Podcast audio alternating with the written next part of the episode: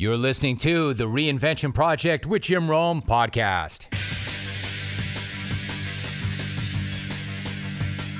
Welcome to episode 72 of the Reinvention Project with Jim Rome. How you doing? I've got an amazing conversation that I'm going to drop on you momentarily. It's a conversation unlike any you have heard in the 71 episodes prior to this one, so you're definitely going to want to lock this one in. Trust me. Now, first things first, you know I'm going to start the program with a couple of thoughts off the top of my head. So, I'm not a huge binge guy when it comes to watching shows. Now, that's not to say that I'm not a show person, but generally, my wife Janet and I like to watch one show at a time. Now, we don't have time to blast or binge through a ton of programs. We like to find the one show, and if we take care of our daily business and it's not too late, maybe we reward ourselves with a single episode a few nights a week if we earned it and if it's not going to keep us up too late. So, the latest show we watched was the smash hit The Bear. I absolutely love this show for a number of reasons. And a number of characters in The Bear struggle with many of the same things that we all struggle with and talk about on virtually every single episode of this pod. So, while I'm not huge on quoting TV shows, I do want to pull a couple from an episode that I just saw from season two of this show. One of the main characters in the show, Richie, is for the most part a frustrated, often belligerent figure who lashes out because he doesn't know his purpose. He doesn't have a calling. He's angry because everything around him is changing and he just doesn't know where he fits in in a world that is spinning so fast. And he's distraught that he's 45 and feels utterly useless and has virtually nothing to show for his life. Until his cousin, the show's protagonist, sends him away to work and study under somebody else a legendary business owner who tells him, quote, it's never too late to start over, end of quote. Something that she herself did in her late 30s before building the monster business that she currently presides over. She hammers that point home. It is never too late to start over. Again, it is never too late to start over. Not for Richie in his mid 40s or for anybody else older than that for that matter. Then, later in the same episode, a common theme that shows up throughout the series, because they're all under immense pressure to meet a certain deadline, is presented yet again. Namely, quote, every second counts. Every second counts. Not every day, not every hour, not even every minute, but every second. Every second counts. Richie, who had no direction, was frustrated, lashing out, and making it worse, not better, for everybody around him, somehow, some way, was able to absorb and apply those two lessons. It's never too late to start over, and every second counts. He does start over upon his return to the original team, and he treats every second as if it were a gift.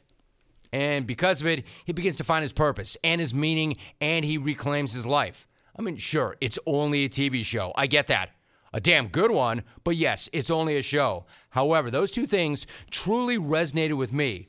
It's never too late to start over, and every second counts because that's exactly what I'm doing and how I'm approaching my business, my brand, my entire life. Because not only did I need to hammer a shot of adrenaline into myself, I actually wanted to start with a clean canvas, a clean slate. Now I am open to anything and everything, and I want to rebuild everything the way I think, the way I act, the way I communicate, the products and the content that I create. And I believe that's entirely possible if if you fully accept and commit to this notion that it's never too late to start over and that every second counts. Me, I'm in my late 50s. I'm starting over, damn it, exploring new projects, new ideas, and looking to stretch myself in ways that I have not in years. However, I know it's all lip service and it's bullshit if I don't make every second count. So don't tell me, or more importantly, don't tell yourself that it's too late to chase your dreams. It's never too late. It's never too late if you start right here, right now. And if you understand that you have to make every second count. Don't start tomorrow. Start right here, right now. Hit that giant freaking reset button, start the hell over, and commit with every fiber in your being and make every damn second count. Not only when it's convenient, but every single day, every single second. All in, all out, every day, no days off. Because, ask me, that is what it takes to live the life you truly want to live. That's what it takes to change your life if you're going to. Ask me, it's the only way. Now, for today, nobody embodies this more than my next guest. And I want to reiterate you have not heard a guest like this on this podcast to date. Brian Banks was a standout football player at one of the greatest high school football powerhouses, Long Beach Poly, in the early 2000s. He was one of the best players on one of the best teams in the country and seemingly headed to USC and then ultimately moving on to the NFL. That was his plan, and it looked like it was going to come to fruition. However, his entire life changed in a single instant as he was accused of a violent crime that he did not commit. He ultimately lost 10 years of his life, including nearly six in jail, after being wrongly accused of a crime that he did not commit. We're all always dealing with some adversity, some challenge, something that's creating stress and anxiety in our lives. But before you give in, tap out, or succumb to whatever it is, listen to what Brian Banks had to endure, what he had to overcome, and ultimately what he did to regain control of his life and his mind. This is a powerful, moving, and in many ways unbelievable story, but it really did happen. And it's something I think we all need to hear. It's episode 72 with resilience coach, author, keynote speaker, and entrepreneur Brian Banks, and it's coming at you right now.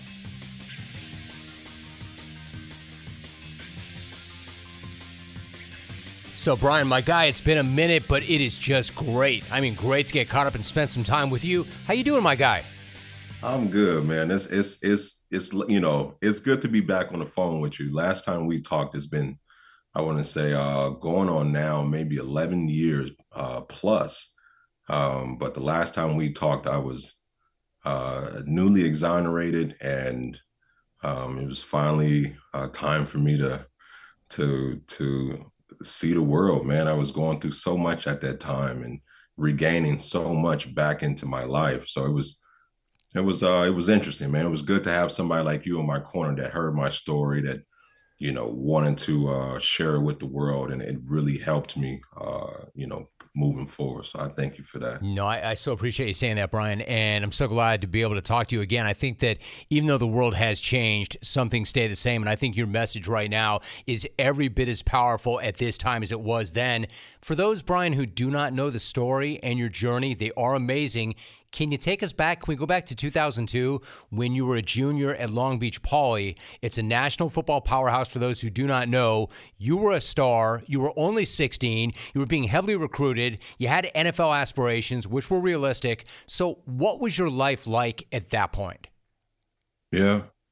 Yep. This was uh exciting times for me uh when I was 16 and you know, my whole life was just centered and built around sports. You know, I, I started off really young uh, playing basketball, and everybody thought I was going to be some seven foot guy, and you know, you know, towering over people and going playing the NBA. And um, I got to my 11th grade year, I stopped growing. I was about six foot three, and I started shaping out and building out more, uh, more muscle mass and height.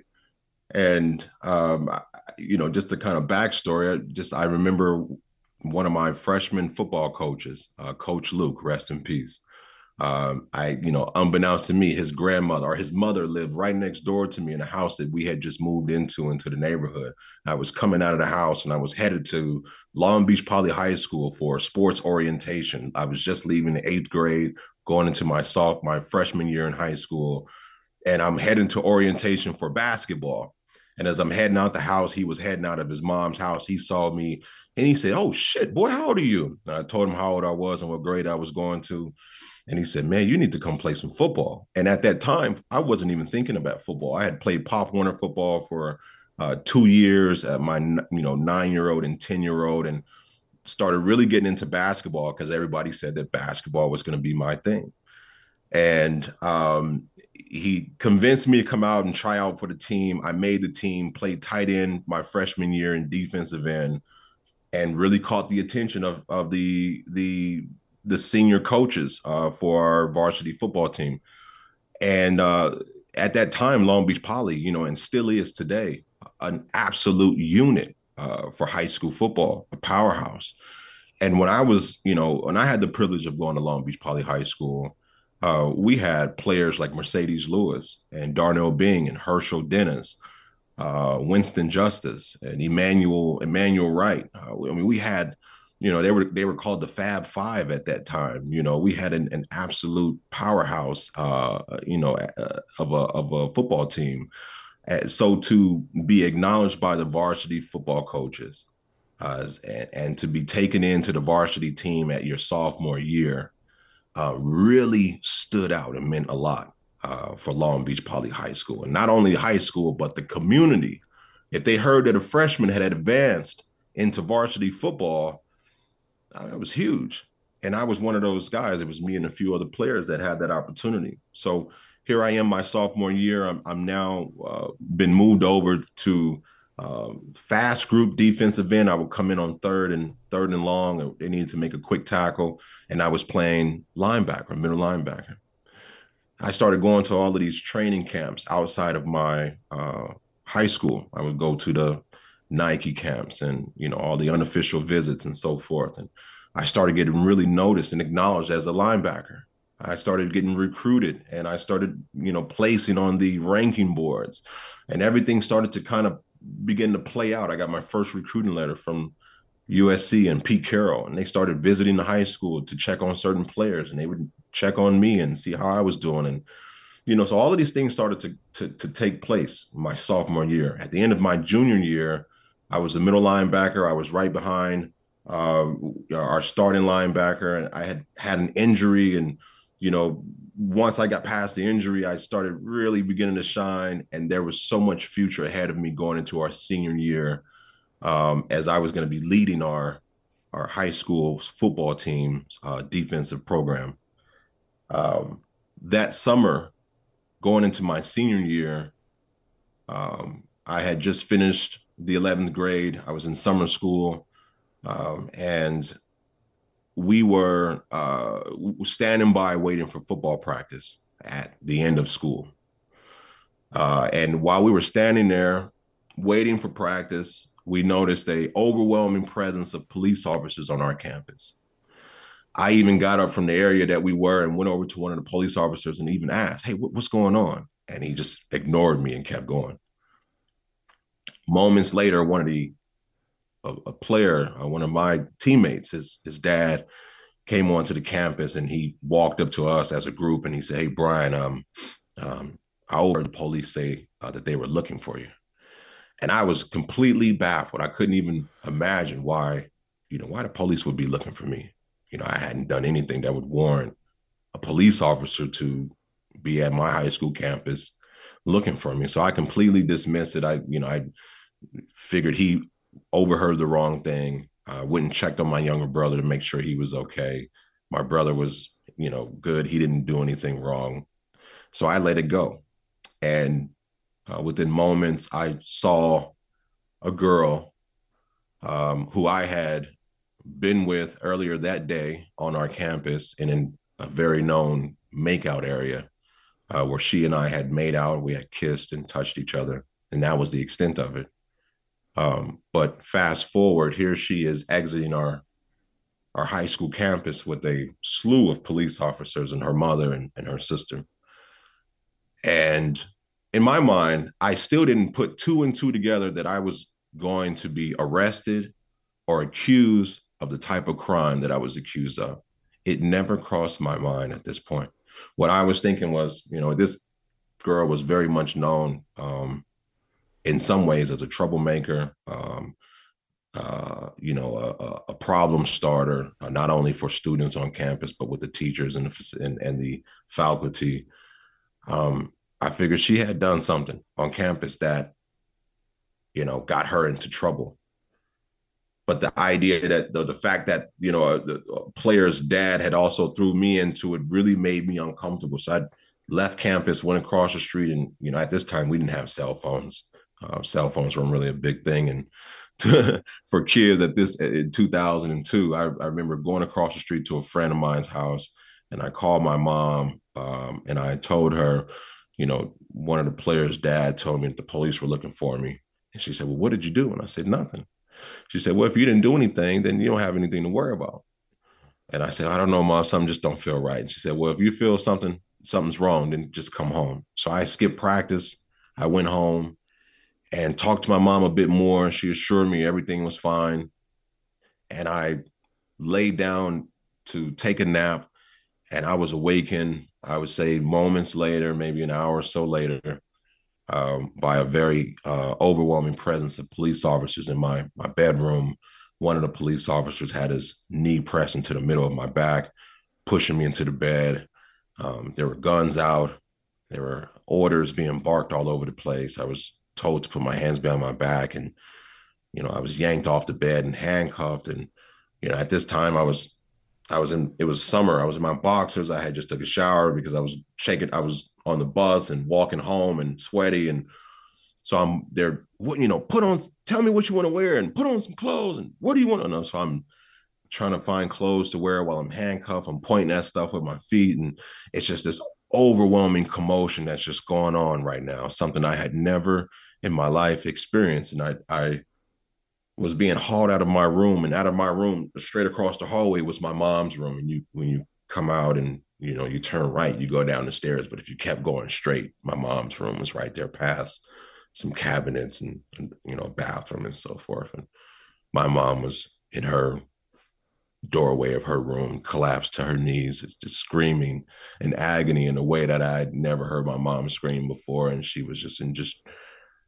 it was just terror, just the whole experience itself and how going from, you know, it was like night and day. You know, here I am hanging with the fellas, waiting for practice.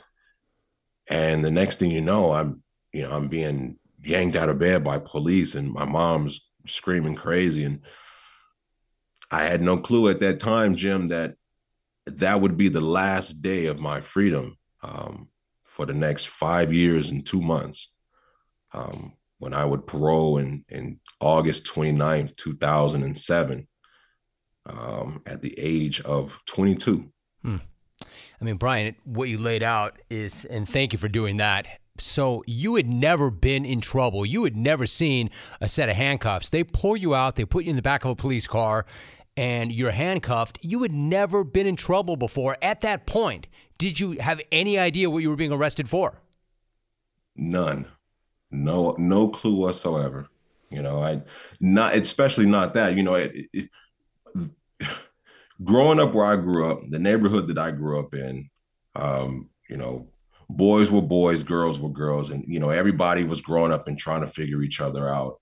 But you never heard of stuff like this. You never experienced or or or, or even heard of a friend or somebody being forced to you know do something that they didn't want to do. Um, and so to be accused of that, to be labeled that person, to to have to endure all that I had to go through, um, with that being the reason, uh, it, you know, I'm. It still affects me today. Of course, of course. So, Brian, when you were in the car and you said to the police, the guy riding shotgun, "What am I arrested for? Why am I here?" What did he tell you? Yeah, I this was, you know, I I'm being taken away from from my home and the police are driving me now to uh, a uh, hospital where they could perform a DNA test kit on me.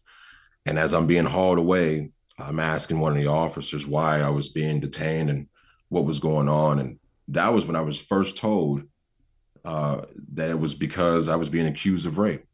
Um, and I just remember just sitting back in the in the seat and just repeatedly saying, I didn't, you know, this is crazy. I didn't do that. And they're like, well, you got to go through this process of a DNA test kit and you got to talk to this detective and you can explain everything to the detective. We, you know, we can't, we can't help you right now. And that was the beginning of it. Um, that was the beginning of a lot of, of,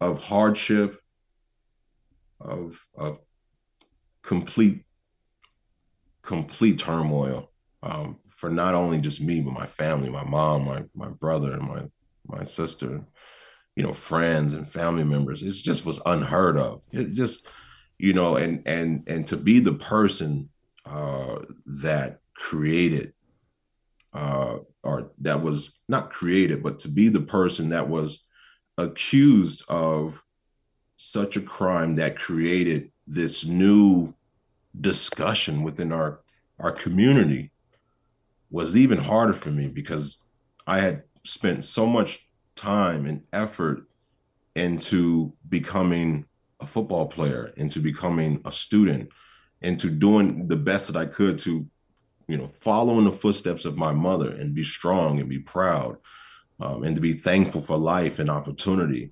You know, these were the things that she would instill in us as as young kids. Uh, of course, I'm still young and and and venturing out in life and in a lot of ways doing things I shouldn't be doing. Uh, but nothing ever to this extent. You know, nothing ever to this extent. So, Brian, you end up in juvenile hall. You're denied bond. You finally get a lawyer. What was the lawyer like, and did she make it better or did she make it worse? Yeah, um, that's that was the beginning of turmoil. Um, you know, my mom and I and our family, we were so unfamiliar with the court system. We had no clue what to do or who to run to. Um, and we started speaking to family friends, and, and a family uh, was a, a, friend of the family at the time um, recommended a lawyer. Uh, Jim, based off of the fact that she went to school with another uh, very predominant lawyer, and, based on you know based on that information, this lawyer should be good too. And we were so naive at the time, um, and not only naive, but just in fear and and, and lack of resource um, that we chose this lawyer. Uh, and from day one, this lawyer just wanted me to plead out to a deal, just wanted me to take a deal, um, and uh, you know, did no investigation. Um, hi- had my mom hire a PI. This private eye never interviewed anybody, never went to the supposed crime scene, never did any of did any of the back checks. This lawyer, um, my mom paid for. She sold her house. She sold her car. She sold, you know, everything that she had. Worked so hard for to pay for this lawyer, and, and all this lawyer did was try to get us to plea out to to a, a deal and and not really fight the case. And we would later find out that uh, she was on her way to uh, becoming a commissioner, a judge in LA, uh, and and probably didn't want to lose any more cases.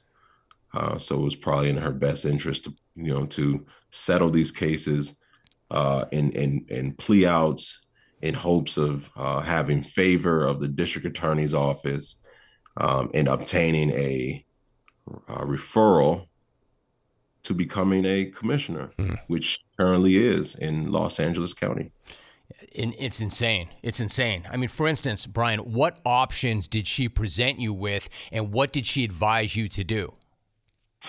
Yeah, she, you know, it was, it was, uh, it was pretty unfortunate. You know, I, I, you know, here I am now. I'm, I'm 17 years old. I've been incarcerated now almost one year fighting this case. Um, I was offered a number of deals, uh, ranging from you know, juvenile life, which was to stay in prison until I was 21, to 18 years, to 17, up to uh, 12 years, to, you know, and I was turning all of these deals down. My mother, you know, was advising me through it all. You know, if you're innocent, if you didn't do it, you know, obviously we're not going to take any deals. We're going to fight this case. And that was, that was always our, our intention. Um, on the day that I was supposed to select a jury and go to trial, uh, my lawyer uh, met me in an interview room at that courtroom, pulled me into this interview room, and you know, just smile in her face as if she just accomplished something huge for you know me in this situation. Um, very excited to hear. Here I am, all ears, and she proceeds to tell me that uh, she just put together a deal with the district attorney's office that if I was to plead no contest, which means that I am not contesting the charges that have been posed against me.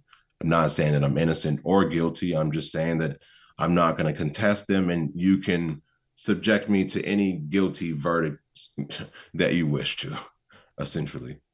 So she tells me at the age of 17, if you go into the courtroom right now and plead no contest, I can uh, guarantee you that you will get felony probation after a 90 day observation at Chino State Prison. You'll go to Chino, you'll be interviewed by a psychologist and a counselor who will determine on a ladder system whether you're to receive felony probation, three years in prison, or six years in prison. But Brian, I I guarantee you and I promise you you will get the favorable report. You will get uh, the, the the the the 90 day observation followed by probation, and you'll be home and you can still play football and move on with your life.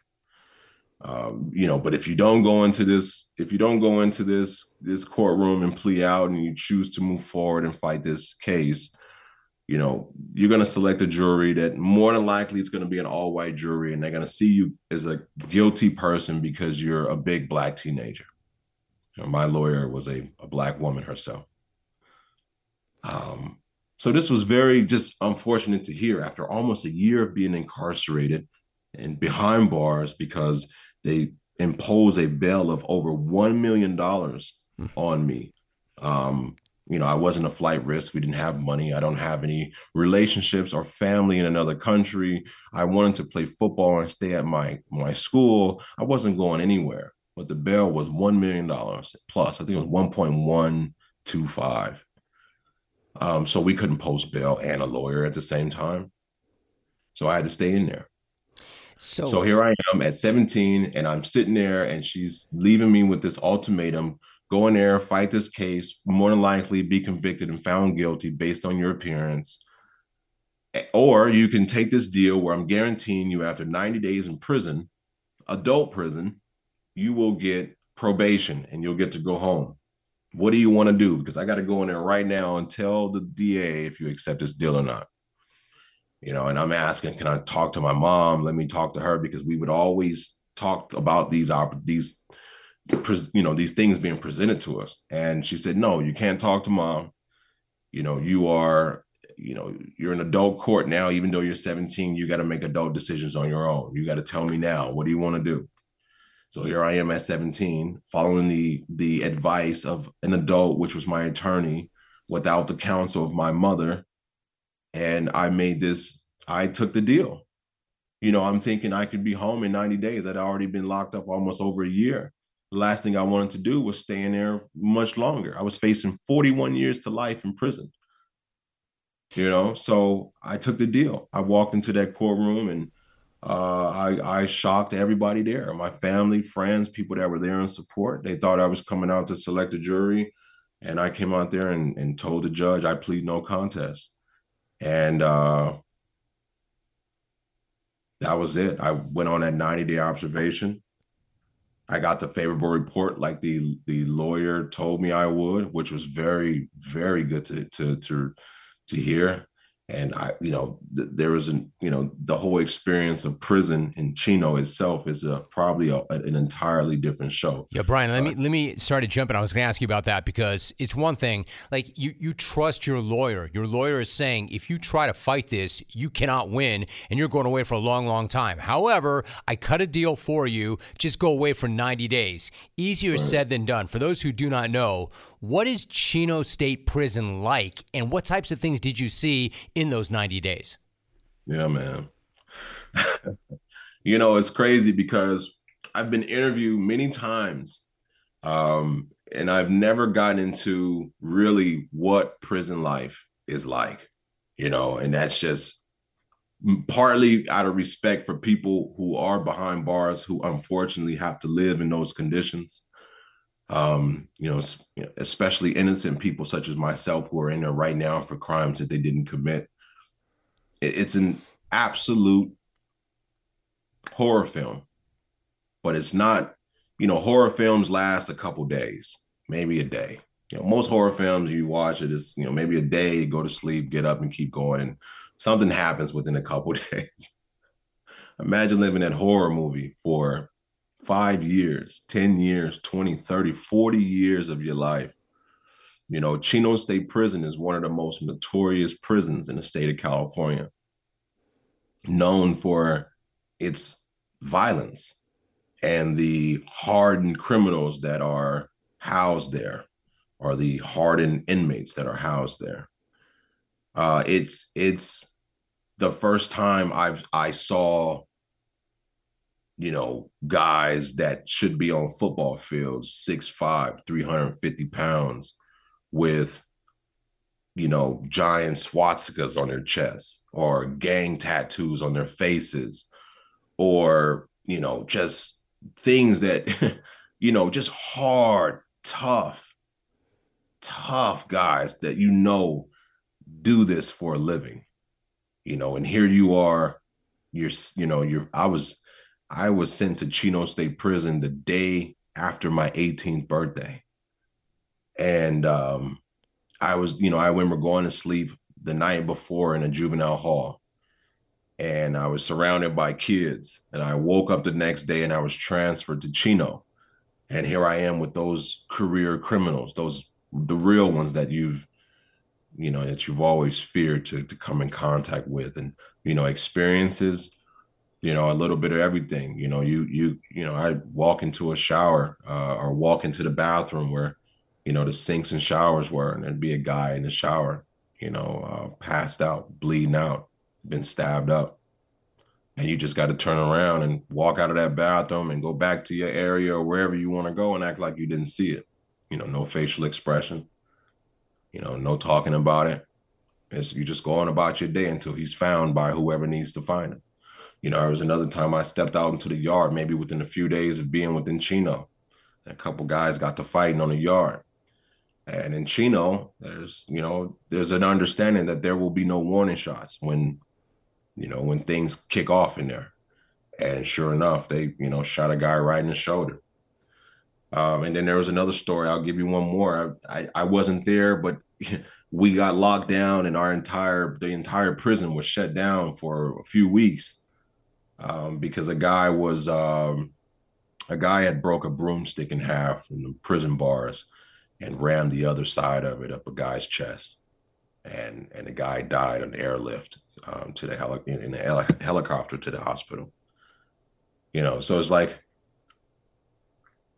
it's war. You know, it's like it's like you being in a in a war zone where you're constantly just you know looking over your shoulders, sleeping with one eye open uh, not trusting a word that anybody says, but trying to develop some type of relationship with a few people that could help you stay a little safe. Um, try not to give too much information about yourself to protect yourself. Um, and just playing chess and not checkers. It's constantly being on top of your game uh, because the moment you slip could be the last day of your life. Hmm. Um, I mean, and that, and I haven't even got into the the cleanliness of prison. I won't, but there's a whole nother side of it, and that's just the the overall conditions of prison and how you have to live, um, uh, which would you know, I wouldn't wish it on anybody who didn't deserve it. I mean, I, I appreciate and respect you sharing what you did. I absolutely understand why you'd be hesitant to share anymore. It just it sounds it sounds horrifying, man. It sounds terrifying. It sounds like prison so you're there for 90 days. You're only 18 years old. You're there to get these evaluations. Brian, you go through the two separate evaluations and they come back glowingly, right? They're extremely positive. At that point, did you think, okay, I got through the 90 days. I'm going home because I met with these two medical people or evaluate people evaluating me and they said really positive things. Did you think you were clear in going home? Oh yeah, absolutely. I was told specifically that the deal was all based on the recommendation that I was to get from the psychologist and the counselor. That based on their recommendation, I was to get, you know, one of the three of the latter. Um, and that was what the judge was supposed to abide by. So when I was when I received my re, my my results back that they were in my favor, the first thing I did was I remember writing a letter home to my mom. We couldn't use phones at the time, or I couldn't even have a visit at the time during this 90 day observation. It was complete isolation from the outside world, besides writing letters. So I wrote this letter home to my mom immediately. Mom, we got that favorable report. I mean, I was in tears. We got it. I'm shaking. I'm gonna be home within a few weeks, mom. Like this is finally, you know, the prison side of this, this whole ordeal is gonna be over. I'm gonna be home. Um, and I remember finishing those 90 days kind of just floating, man. I was just, you know, it was floating as a, as best as I could. You know, I'm, I'm in prison. I'm still dealing with everything that I'm dealing with around me, um, and it, you know, emotionally as well. But knowing that there was this glimmer of light right, that was there for me, you know, hey, this this is over in a few days. You'd be home and you can deal with it from here. Uh, it, it really got me through the last bit of that experience at Chino um, I had no clue that once I got back to court that things would, you know, go the other way. I mean, to that point, Brian. So let's remember, your lawyer told you, promised you, guaranteed you probation if you got favorable reports, and you did. You come out for sentencing. What did the judge do? Yeah, um, I remember showing back up to court. I believe it was my dad's birthday. It was October the eighth, two thousand and three. And um, I walked into court. I saw my family. I, you know, I gave them a small smile. There was already, you know, letters going back and forth and communication about what could happen that day of court. Um, and so we were all looking up, you know, for for this for this, you know, at one point, finally trying to, you know, get some good news. And I, I walked into court I waited for the judge to come in. The judge came in, and we had presented the judge with a, a stack of uh, character letters that you know my family and I had uh, got friends and family and and you know teachers and uh, ministers and people that have known me throughout my life and known my family throughout my life to you know we put these letters together and we got them put together for the judge. The judge said, "Okay, I'm I'm going to go take these letters and read over them to consider them. And, and when I come back, uh, we'll go from there. I mean, we probably gave him maybe 40 letters. He left in back for probably three to five minutes. hmm. And uh, he came back, said, okay, I read them. And he asked the the girl who had made this accusation up, he asked her mom if she wanted to stand up and speak. And her mom got up and uh, uh, she went on to uh, basically degrade me in every way that she could, um, to tell me that I was every monster uh, in the book, uh, that I deserved more time, um, that I took her daughter's innocence, um, that I didn't give her daughter a chance to have a choice. Um, she said a lot of things that you know no innocent man should have to hear in their lifetime uh, or ever have to process. Um, but when she was done speaking, she sat down. The judge uh, immediately said, "Okay, you know, I'm gonna I'm gonna sentence you to six years." The max. and he gave me the max term of six years, and it didn't it, without explanation. There was really no reason behind it. It was you know, the favorable report, they both recommended the probation. Uh, I had never been arrested, never been locked up. I had no priors. I, I'd never had, you know, any instance with the law. Uh, you know, I, and here are, you know, there was there was no evidence. There was no, and not only that, Jim, the, there was no DNA evidence, and this was a huge part of my case. Brian, excuse me, I was going to ask you that. That was my next question. Was yeah. there any DNA evidence to support her accusations? Yeah, there there was no DNA, and that's that's one of the huge components to my story. Um, that is, you know, there was a lot of balls dropped, but this one in particular was the hugest one, and you know, and when you're dealing with a case of this nature of sexual assault uh, where the victim um, claims that there uh, that something took place where DNA should be present, and you do a DNA test, um, and there is no DNA found, um, then that says a lot about the credibility of one's story. It says not only that, it refutes the credibility of one's story. When someone says, not only will there be DNA, but I saw the DNA, I touched the DNA, and the DNA is inside of me. If, when someone speaks directly in that nature, and you test the DNA, that you test for DNA within hours that this all took place, And if you know a little bit about how DNA works and how much DNA is on the tip of a pencil, for there not to be any DNA findings of me um, says a lot. My lawyer never used the DNA in court. My lawyer never presented the DNA as evidence. To this day, she never used it as a defense in my case. Why? I do not know. I still to this day cannot answer why, in a sexual assault in a rape case, would you not use the DNA as means for dismissal? This it's the girl, most important thing, right? It's the it's the number one thing. It it it's it's it goes beyond words. It goes beyond say so. It's you know it it's it's science, you know, and it it it it tells you what happened at this time, especially when someone's telling you that something else happened. And for my lawyer not to use that, but instead um, continuously push the idea of taking a deal, um, you know, I mean, I mean, Brian, to your point, it's it's it's words, right? Then it's your word against her word. There's no DNA evidence to support the accusation.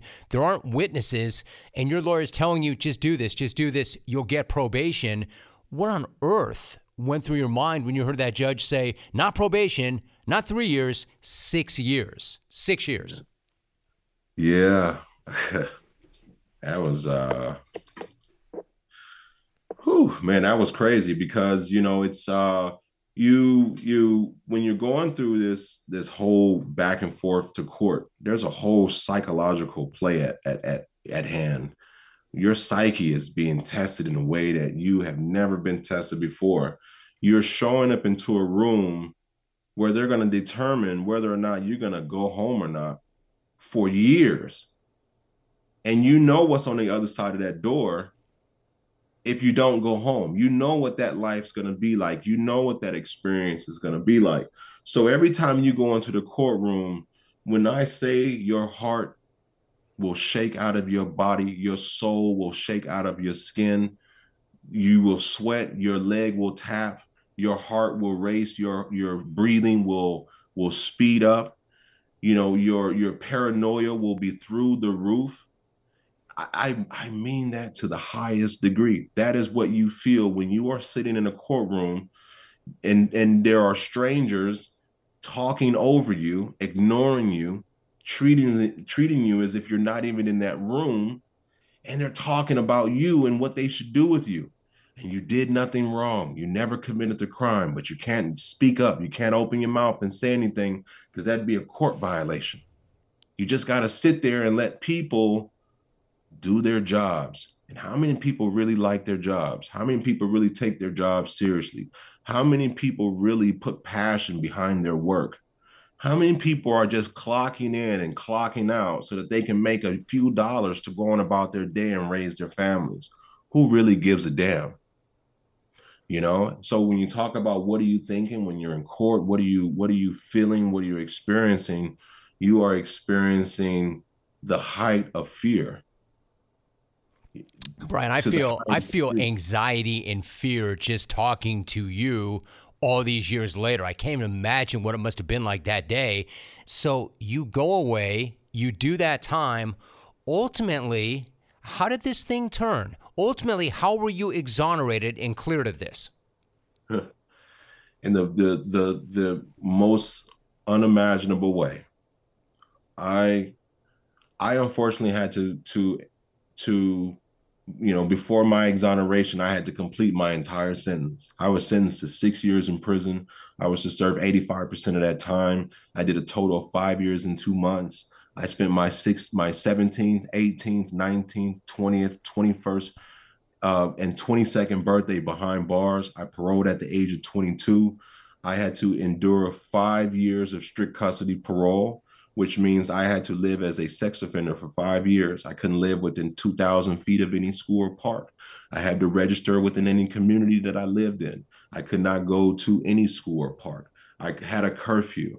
I had to turn off the lights in my house, lock my door, and basically hide during the holidays where people would potentially come and knock on your doors, like Halloween.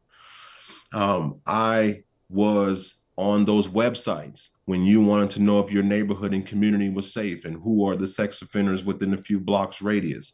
I was the guy that popped up. So I endured that for an additional five years after I got out of prison. I wore a GPS tracking device for that entire time. It never came off. And during that five years of strict custody parole, um, I was looking for a job online and I it was impossible to find work. That's another story. But I was still trying. And I got tired. My eyes were just tired of searching and searching and applying and applying. And so I got off the search and I jumped on Facebook. Um, this was during a time where Facebook and MySpace was still the thing. And I remember getting on Facebook and I saw I had a, friend request and I clicked on the box and the box drops down and it was the person who had falsely accused me of rape now uh, requesting to be my my friend on Facebook. Brian, Brian, respectfully, respectfully, the fuck, man, the fuck, like, like, like what? She tried yeah. to friend you on Facebook. Yeah, yeah. What yeah. what did you do with that? What did you think, and then what did you do with that? Yeah, I uh I remember I was sitting on the edge of a bed uh where I was living at the time and I slammed the laptop down and threw it across the room. And I I where the bed was positioned and was like right near this window. And I just faded out. When I tell you I had the craziest out of body experience, it it just really made no sense. I sat there and I just drifted off. And I mean, it was like my life, my past flashed before my eyes, my experiences, what I went through, my current condition, the stuff that I lost, the person who was now reaching out. Like it was just like, yes, the fuck. Like it, that's exactly what was going on. And I sat there, and then eventually I snapped back, and I that my first words was like, "There's no way, there's no way that this is this is really this person. And I grabbed a laptop. Luckily, it still worked because I had threw it. I opened it back up, and I remember sending a message. And I, you know, I gave it thought, and I said, you know what, I need to figure this out because here's the deal: if it's not this person, if it really is somebody creating something fake, then that's just as weird and scary and odd as well too that someone would create a fake page to be not her to you know to play whatever game is being played. Right. Had you not so, been through enough? Had you not been through enough? it just couldn't get any crazier, man. I sent a message to this account and I it was quick. Why would you friend request me? And within minutes, a response came back, and the response was something along the lines of, um, I was very immature back in the day, um, but I can assure you I'm much more mature now. I, I love to hang out with you sometime. You know, what's up? Dude, that that is, that is some of the most insane shit I've ever heard in my life, honestly. So you did what? So believe it. Yeah, I still couldn't believe that it was her. I, I like this. Now I'm like, this really is uh, some sick joke. Like this can't be real, and I'm gonna get down to the bottom of who this who this really is now. So I sent another message. Would you call me? And I put a phone number in there. And within a few seconds, my phone started ringing, and I answered the phone, and it was and it it was her. It really, it really was her. And uh, I remember just being in silence for uh, several seconds, maybe longer than that, just sitting there and listening to breathing and listening to what was going on on the other end of the phone and listening to people in the background and um, thinking about what the fuck I was gonna say.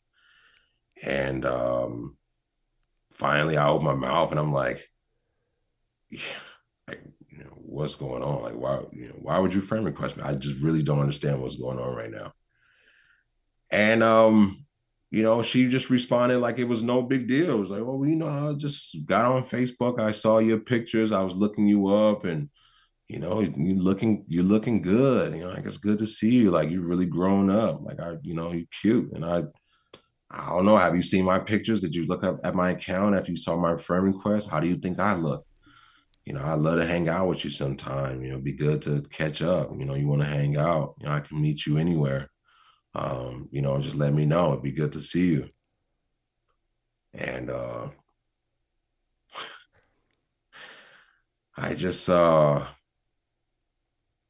going back to what I said earlier, I really had to play chess and not checkers because part of me just wanted to, you know, let her ass have it right then and there and just tell her how I really felt and what I've been through and just go crazy and freak out and and you know, then there was the other side of me was like, then that will be it.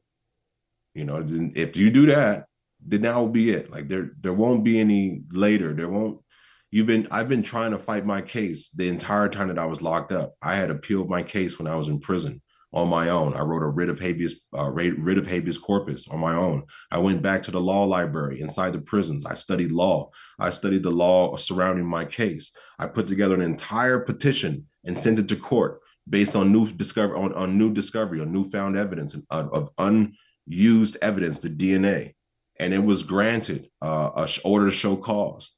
So I was sent back to court. I had an opportunity to fight my case again. I got some fake ass public pretend. Oh, excuse my language. I got some fake ass no, public defense. No, no. Say you say it any way you want. because him in particular, that's what he was. He was some guy who had been hired by somebody else. I don't know whatever happened, but when I was the day that I was supposed to appear in court for my order to show cause, this guy showed up to me and he said, "You know, that if you go in there and you get granted this order to show cause and it goes in your favor, that your entire case is going to start over from scratch. You're going to start over from the beginning and they're going to retry you and you're going to be facing life all over again. You're not going to go home. And I said, What? He said, Yes, that's exactly what's going to happen. And I was literally, by the time that I got this order to show cause, I was months away from going home. I had almost finished my entire prison sentence. And here it was the guy who was supposed to be representing me because I had no money was looking me in my face and telling me that if you go through with this and they approve it, you ain't going home on your parole date in a few months. You're gonna stay in here. They're gonna bring your bail back. You're gonna you're gonna stay in prison. You're gonna start over from scratch. They're gonna come after you hard. So I threw my appeal out.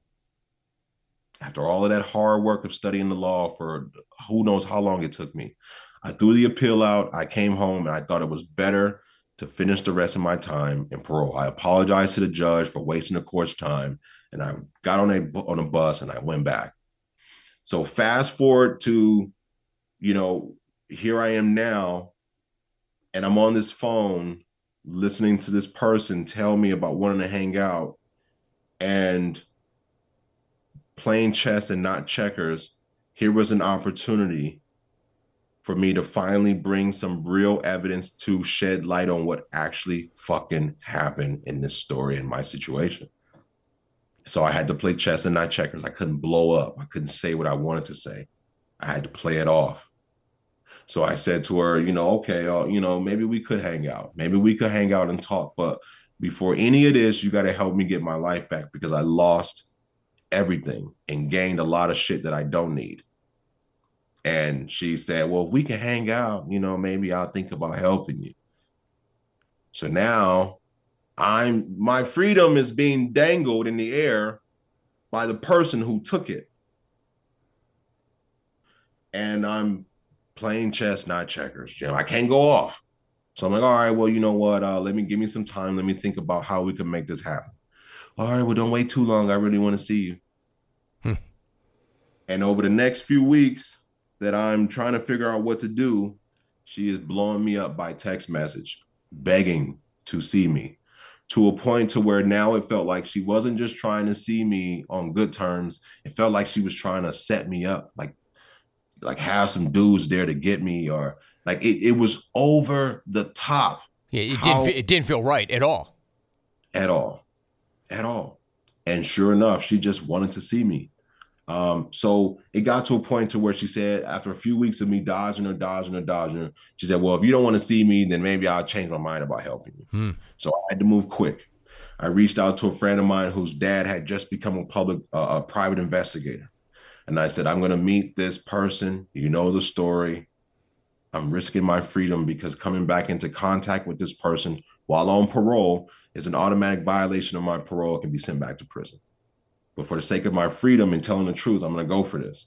I'm going to meet this person and I need you to help me record what happens.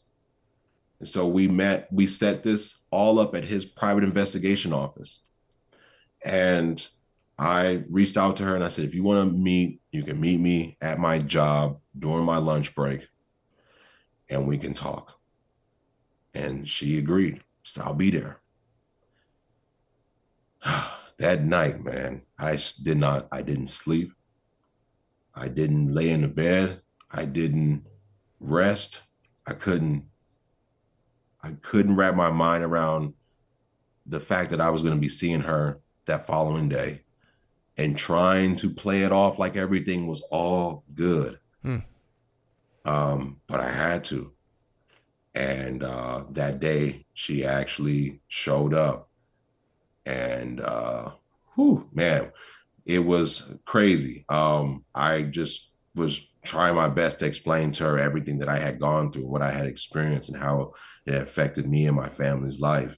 And she was just so focused on all the things that she had to go through. Like people were hating on her for all the money that she received from the lawsuit that she that she put against the school district for lack of security. They were awarded, she was awarded $1.5 million in a settlement with the school district on this case for lack of security. So she was mad that everybody was hating on her, that she was balling out and they couldn't ball off of her money. She was mad that they that the the the courts had recommended that she go to therapy and see a psychologist for the the things that she supposedly went through and she was mad that she was being bothered for the so all the things that were you know that like like like Brian, like never mind you, Brian Banks. Yes, what about yes. me? Do you know what I went through? Do you know how hard right. it's been for me? I mean, for you to listen to that, I, again, I, you're playing chess, not checkers. It's probably taking every bit of emotional control you have not to mm. lash mm. out, but you had a plan and you knew you only had probably one shot to get it. What mm. transpired in that office, in that meeting, after she was done complaining about how hard it all was for her? Well, I'd asked her if she would really put her, her, you know, which if she would actually help me get my life back. And she said, Well, I don't want to talk to any police officers or I don't want to talk to any lawyers. Um, but you know, if I can help, I'll help. And I said, Well, what about if uh, I have a private investigator show up and talk to us and advise us on what's the best way to move forward? And she said, Okay, I agree to that. And so the private eye, which was the guy that I had already spoke to, which we were already in his office, I set it up to where he was going to show up tomorrow to advise us. She showed up the following day again. And this time he was present with us. Uh, and he began to ask her all the questions. Uh, did he do this? Did Brian rape you? Did this happen? Did this happen or that happen? and she denied everything that no it never happened if it really happened i wouldn't be here right now and we were just young and, and being curious and one thing led to another. And you know um you know i you know i started off a lie and then every time brian i would hear about what brian was saying actually happened it made me look like a liar. So i began to lie more and add more to it. So then it made sense while i was that when i was incarcerated initially i was locked up for one charge of rape and then one day it was two charges then it was another day it was three counts and then another day sodomy came up and then another day kidnapping showed up. And i was trying to understand when i was incarcerated how is it that all of these charges just keep popping up? And then it came to fruition or it came to light that it was her continuing the lies because i was telling the truth and it made her look more and more like a liar. So she added more and more and more to the story but essentially, she came forward um, and we got it on tape. The whole room was surveillanced. And we took that tape um, to the California Innocence Project, um, the uh, which at the time was ran by the founder, Justin Brooks. Uh, and they took on my case. And when they took on my case, that was the first time in this whole nine year at the time, this 10 year ordeal, it was nine years at this time. It was the first time that I felt that something real was going to happen in my favor. I had, I was well aware of who the California Innocence Project was, who Justin Brooks was, um, his his notoriety, his achievements, his success in helping innocent people regain and reclaim their freedom. And so when they took on my case, coupled with the video of her recanting, uh, which is on YouTube, easily can be found. Um, I knew I had a chance. Uh, so I took that opportunity when they took on my case. I vowed to myself right then and there. I said, if I get my life back, when I get my life back, let's claim it. The first thing I'm going to do is I'm going back for things that were taken away from me. And the number one thing that was taken away from me was opportunity. And within that opportunity was football. So if I get my life back, I'm reclaiming my opportunity and I'm going to play football. And so the California Innocence Project started fighting my case. It took them an entire year, which in the which in the world of wrongful convictions, in the world of fighting to overturn a conviction, is very short. One year is nothing. There's cases that have been fought for 10 years just trying to overturn a conviction of an innocent person. But I took that year to start training. I got back into the gym. I hadn't been working out. I haven't done anything, but I, I hit the ground running. I started working with trainers. I started getting my body back in tune. I started working out two and three times a day, trying to catch up to all the time that was missed. Uh, and and to to to try to be on the same page with all of these young guys who have not lost a beat in their training since Pop Warner. You know, so it was a mission. I was working out with Jay Glazer. I was working out with Travelle Gaines. I was working out with Gavin Mc, McMillan over at Sports Science Lab. You know, I my uh, I I uh, I was I was blessed to uh, have Bruce Tollner take over as my my sports agent over at Rep One Sports. So I was building this family around me of people who believed in me and wanted to see this happen. Um, and sure enough, man, I I uh, May 24th, 2012, after a lot of back and forth and paperwork and meetings and a very uh, fortunate and and rare meeting between me and a DA's office, which resulted in a joint investigation into my case from um, by the DA's uh, office and our uh, legal team, um, they came to understand and learn um, that I was actually innocent. Um, so, May 24th, 2012, I walked into a courtroom as a convicted sex offender, and I walked out a free and innocent man. And I want to make one stipulation, um, or I want to make one point. Um, and that point is, is I was found factually innocent. And what that means is they could have just found me innocent. And innocent just means we didn't have enough to convict your ass and come after you. So we got to let you go. But to be found factually innocent, that means that we fucked up. That you are innocent, innocent. And we made the mistake.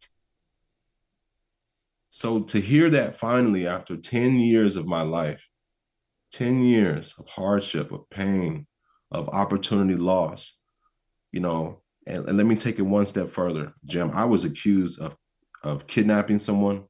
I was accused of taking advantage of someone. I was accused of robbing someone of their childhood. But when you really look at it, I experienced all those things. Hmm. I was wrongfully accused. I was taken and kidnapped. I was taken off the streets from my family. I was I was harmed mentally, emotionally, spiritually, physically. I went through it all. So it was it was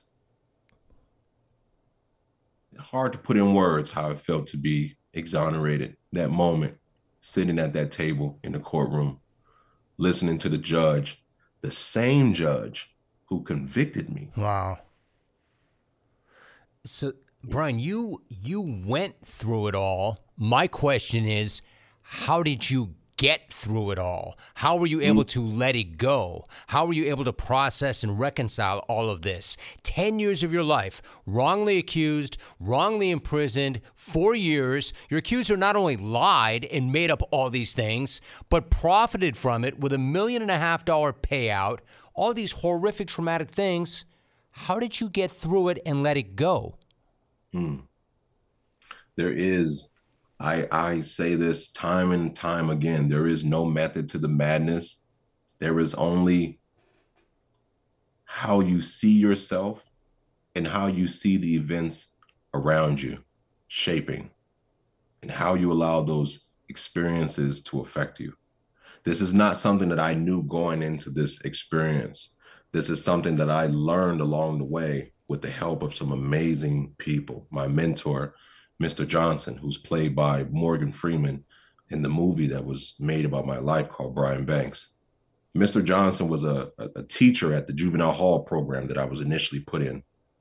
And for all I know, he could have been teaching social studies. But when you go into his classroom, the only thing he talked about was this journey to enlightenment, this thinking outside of the box, this discovery of one's true self.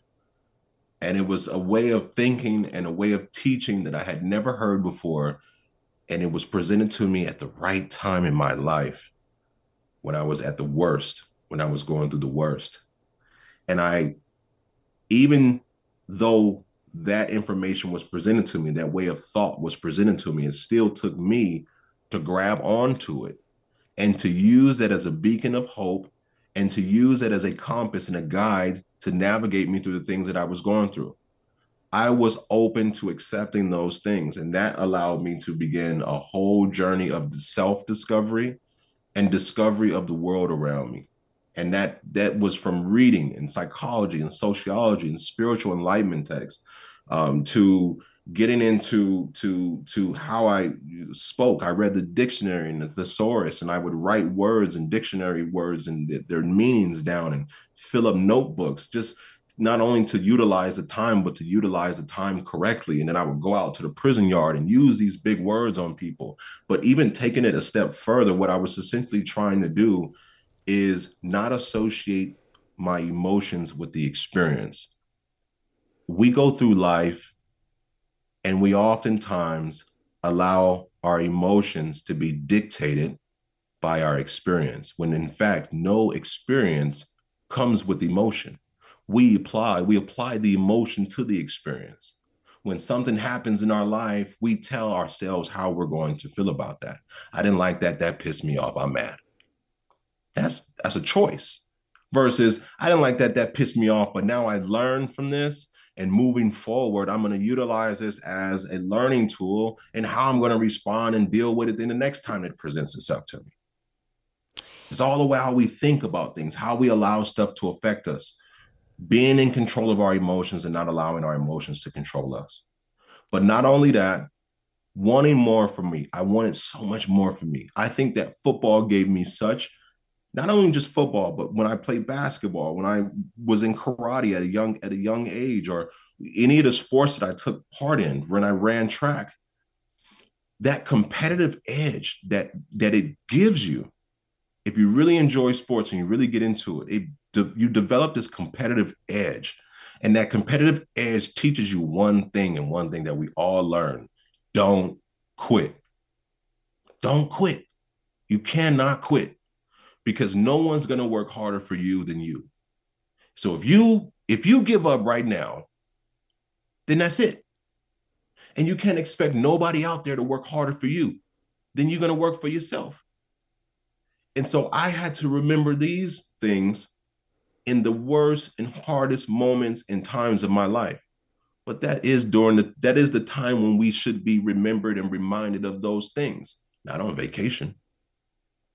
There's no adversity oh. on vacation. I mean, what you're talking about, Brian, I've heard you talk about this before, and I'm glad you brought this up. What we're talking about essentially is, quote, the power of choice, the power mm. of choice. So, I mean, even to this day, and, and now to this day, you mentor others, you coach others, you do a lot of work with others. Let me ask you this Do you, for somebody listening, like even to this day, do you ever say, why me or what if? Or have you got that out of your system and vocabulary completely? And then, secondarily, if somebody's listening right now, they never went through what you went through. I can guarantee that. But I can also guarantee there are people, Brian, saying, Why me? What if? What should they do in those moments? What should they do with that attitude? Mm-hmm. Yes, it, and it's it's very human to have those thoughts, to think, why me? Because we are the star of our own movie. We don't look at the we don't look at life from a collective viewpoint. We look at it from a single character, ourselves. So when we go through experiences, oftentimes when we go through bad experiences, we tend to say, why me? But we never say that when we go through the good experiences. we don't go through good things. Ah, why did I get this new job? Or why, why did I get right. this new, you know, this million dollars? Or why did I win the lottery? We don't question it, you know. Um, so I think that we have to try and apply the same thought process to the bad experiences that we do to the good. And the, the way I, I will I'll give you a quick example. You know, I, I often tell people life is if you were to hold two hands together, I know we're, I'm going to try to make it visual here. If we were to hold our hands together as if we were holding a box, we would say life is this big. But what we want to obtain in life is as small as a very tiny box. You know, eh, so how do we obtain this small, tiny box while having to deal with everything that surrounds it in this bigger box the noise the chatter the haters the the, the things that we don't want to experience the unwanted experiences the the stuff that we have to go through that we really don't want to go through but we got to go through it to get through the next part how do we navigate through all of this noise and unwanted experience while trying to get to where we want to get through and this should be a constant thought process that we should carry with ourselves all the time how do I navigate through the noise? I had to constantly ask myself when I was going through the worst moments of my life B, how are you navigating through the noise? What are you doing to navigate through the noise? Are you sitting here allowing it to consume you? Or are you taking the opportunity to use the experience as a learning experience, as a growing experience, as a spiritual growth experience, as a time to meditate, as a time to reflect and think, as a time to prepare. There's so many things that we could be doing to better our situation in situations when we can. A lot of what we go through takes place in our mind. If we learn how to control our emotions, our mindsets, then we control a majority of what we experience in life. Hmm. Most of it is in our minds. Almost everything is between our ears. Brian, before you go, we talked about your movie. Your book is entitled What Set Me Free. Exactly what did set you free? Hmm. Uh, that is a great question. Uh, you know, I would say what set me free is the difference between faith and knowing. I think faith is beautiful. I believe in faith. We apply faith to situations and experience that we don't and experiences that we don't know the answers to. I have faith that things will be okay. I have faith that I will get through this. I have faith that everything will turn out the way it's supposed to. That means that, you know, I'm going to believe in the higher a higher power. I'm going to believe in something bigger than me and that whatever it is that I believe in, it'll all turn out okay so long as I believe. I I I also feel that there is a difference between faith and knowing. The moment we replace knowing, or the moment we replace faith with knowing, is the moment that we begin to reclaim a lot of our courage and our confidence and our assuredness in what it is that we are going through, but what it is that we know we're going to get through. So, in a lot of times where I would apply faith, I started to apply knowing. I know I'm going to get through this. I know that my purpose is bigger than this. I know that this is for a reason, and I know that I'm going to be okay. I know that I can do this it has to become a no. So, so how do we get to that? How do we get to knowing if we don't have that kind of confidence or we don't mm-hmm. have that mm-hmm. kind of process? How do you get to knowing? How did you know? you know what? Here's the best way to do it. When you were young, one day it hit you that you wanted to become an NBA player. One day it hit you that you wanted to become an NFL athlete, that you were going to be a superstar and win a Super Bowl or a championship ring. And when that first that idea first hit you and you knew it to be true and you held on to it to your, in your heart, what did you do? You started practicing you started sacrificing. You started eating better. You started training harder. The people you hung around with changed because you started to hang around people who had the same ideals and principles as you. You woke up early, you went to bed late. You started to do every single thing that you could do to put yourself in the best position to be the best athlete that you could. Imagine if you put that same intensity, that same hard work into your overall well-being, your overall eudaimonia, your overall thought process, and your your emotions and how they how they they they relate to your life. Imagine if you put that same intensity into your learning, your studying, your meditation, your spirituality, you'd be unmoved. The building blocks of life is what's most important before everything else is self. Self love. Not all Self love. Right? Self love. Eudaimonia. It's a Latin word for wellness, life wellness. Brian, so, I mean, obviously, there's, I can't say how much I appreciate this, how much I admire you, how much I respect you. And if there are people listening right now that are moved, or if they want to see your movie, or if they want to get your book, or if they want to learn more about what you're doing, or even work with you directly, where should they go? What should they do? Let me give you two sites. Please. If you want to work with me directly, uh, whether it be through uh, life coaching or wellness coaching, or if you need advice or uh, or, or counseling uh, for legal experiences, you can reach out to me on my website, which is brianbanksfree.com. If you are inspired by my journey uh, and you've seen the the climb from losing it all to being where I am today, from a TV show to a movie to a book uh, to being a nationally recognized motivational speaker, a life coach. Um, a lot of that has been accomplished through very um, strategic um, messaging and how we present stories and my story to the world and how I've been able to navigate in working with the best people to tell my story the best way. Uh, and that comes through awesome public relations. I am blessed to be in a position where I am going to be uh, launching a PR firm within the next few weeks um, with some amazing people. So if you want to know more about that, if you if you like to see how I can be involved in your journey uh, through a PR standpoint, please reach out to me at uh, bkbpr.com. bkbpr.com. Brian Banks public relations. Well, I can't wait to see how that plays out, and I'm not at all surprised by that. But I mean, I don't. I frankly, for somebody who spent the last three decades expressing themselves, I almost want to say to you, no words. But I'm so glad that you spent as much time with us as you did today. And again, I want to reiterate nothing but love, respect, admiration, and gra- gratitude. Gratitude for you taking that much time to share your story because there's no telling how many people were moved and inspired by that. And most of all, my guy, just so great to get caught up with you, Brian. I really appreciate that so much. And likewise, let me just finish on this note by thanking you. You were one of the first ones from the very beginning. You didn't know me from a grain of salt. You heard my story. You were compelled to reach out to me and give me an opportunity to share it on your platform.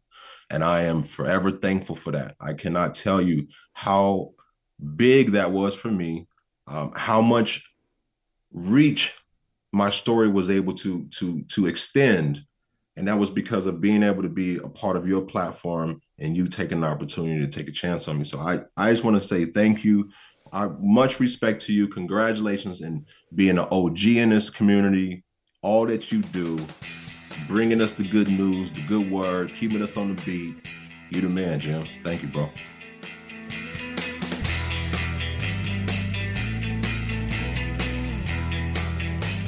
And you think that nobody understands your plight or how badly you have it or how tough it is for you right now. I'm not saying that you're not dealing with really challenging issues currently. I'm sure you are. We all are, always. But Have you ever been sent to prison for nearly six years for a crime that you did not commit, and then placed on parole for an additional five years and had your dreams and soul ripped from you for something you didn't do? Have you ever not only lost a huge chunk of your life, but suffered greatly throughout that same period for something in your life that you were falsely accused of? I know that's not the case for me. That has never happened to me, and I'm guessing for most of you that never has either. At least I hope not. But for Brian Banks, he lived that life. And yet somehow he didn't just get over it or even just get beyond it. Somehow he's better for it because he never stopped believing in himself, because he never gave in. He never gave up. He never lost hope. And he realized, in his own words, that nobody will ever work harder for you than you. That's the most important relationship you are ever going to have in this world, the one you have with yourself. His accuser ultimately recanted her statements, admitted she fabricated the entire story, and yet somehow Brian is not consumed with rage. Somehow he has been able to let it all go. And he's done so through what he calls the power of choice. He has chosen to convert all that trauma into positive, clean, burning fuel, and now he helps so many others who are struggling to do the same thing. As mentioned, he has written a book. His life story was turned into a movie, and now he coaches and mentors countless individuals. And as traumatic as that story is, Brian Banks has proven with the right resiliency and grit and mindset, there is virtually nothing that you can't overcome. And I can't thank him enough for sharing that story, and I hope you got as much out of that conversation as I did. If you appreciate what you just heard, please feel free to share it. And if you haven't already, please do subscribe to this podcast. Every little bit helps as I'm in the process of expanding it and reinventing the Reinvention Project. So if you could hit subscribe, that would be awesome. If you could leave a review, that'd be great too. As always, I appreciate you all so much, and I will see you all next time right here on the Reinvention Project with Jim Rome. See you then.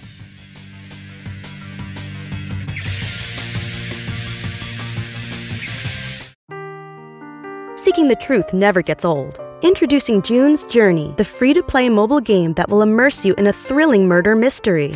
Join June Parker as she uncovers hidden objects and clues to solve her sister's death in a beautifully illustrated world set in the roaring 20s. With new chapters added every week, the excitement never ends. Download June's Journey now on your Android or iOS device or play on PC through Facebook Games.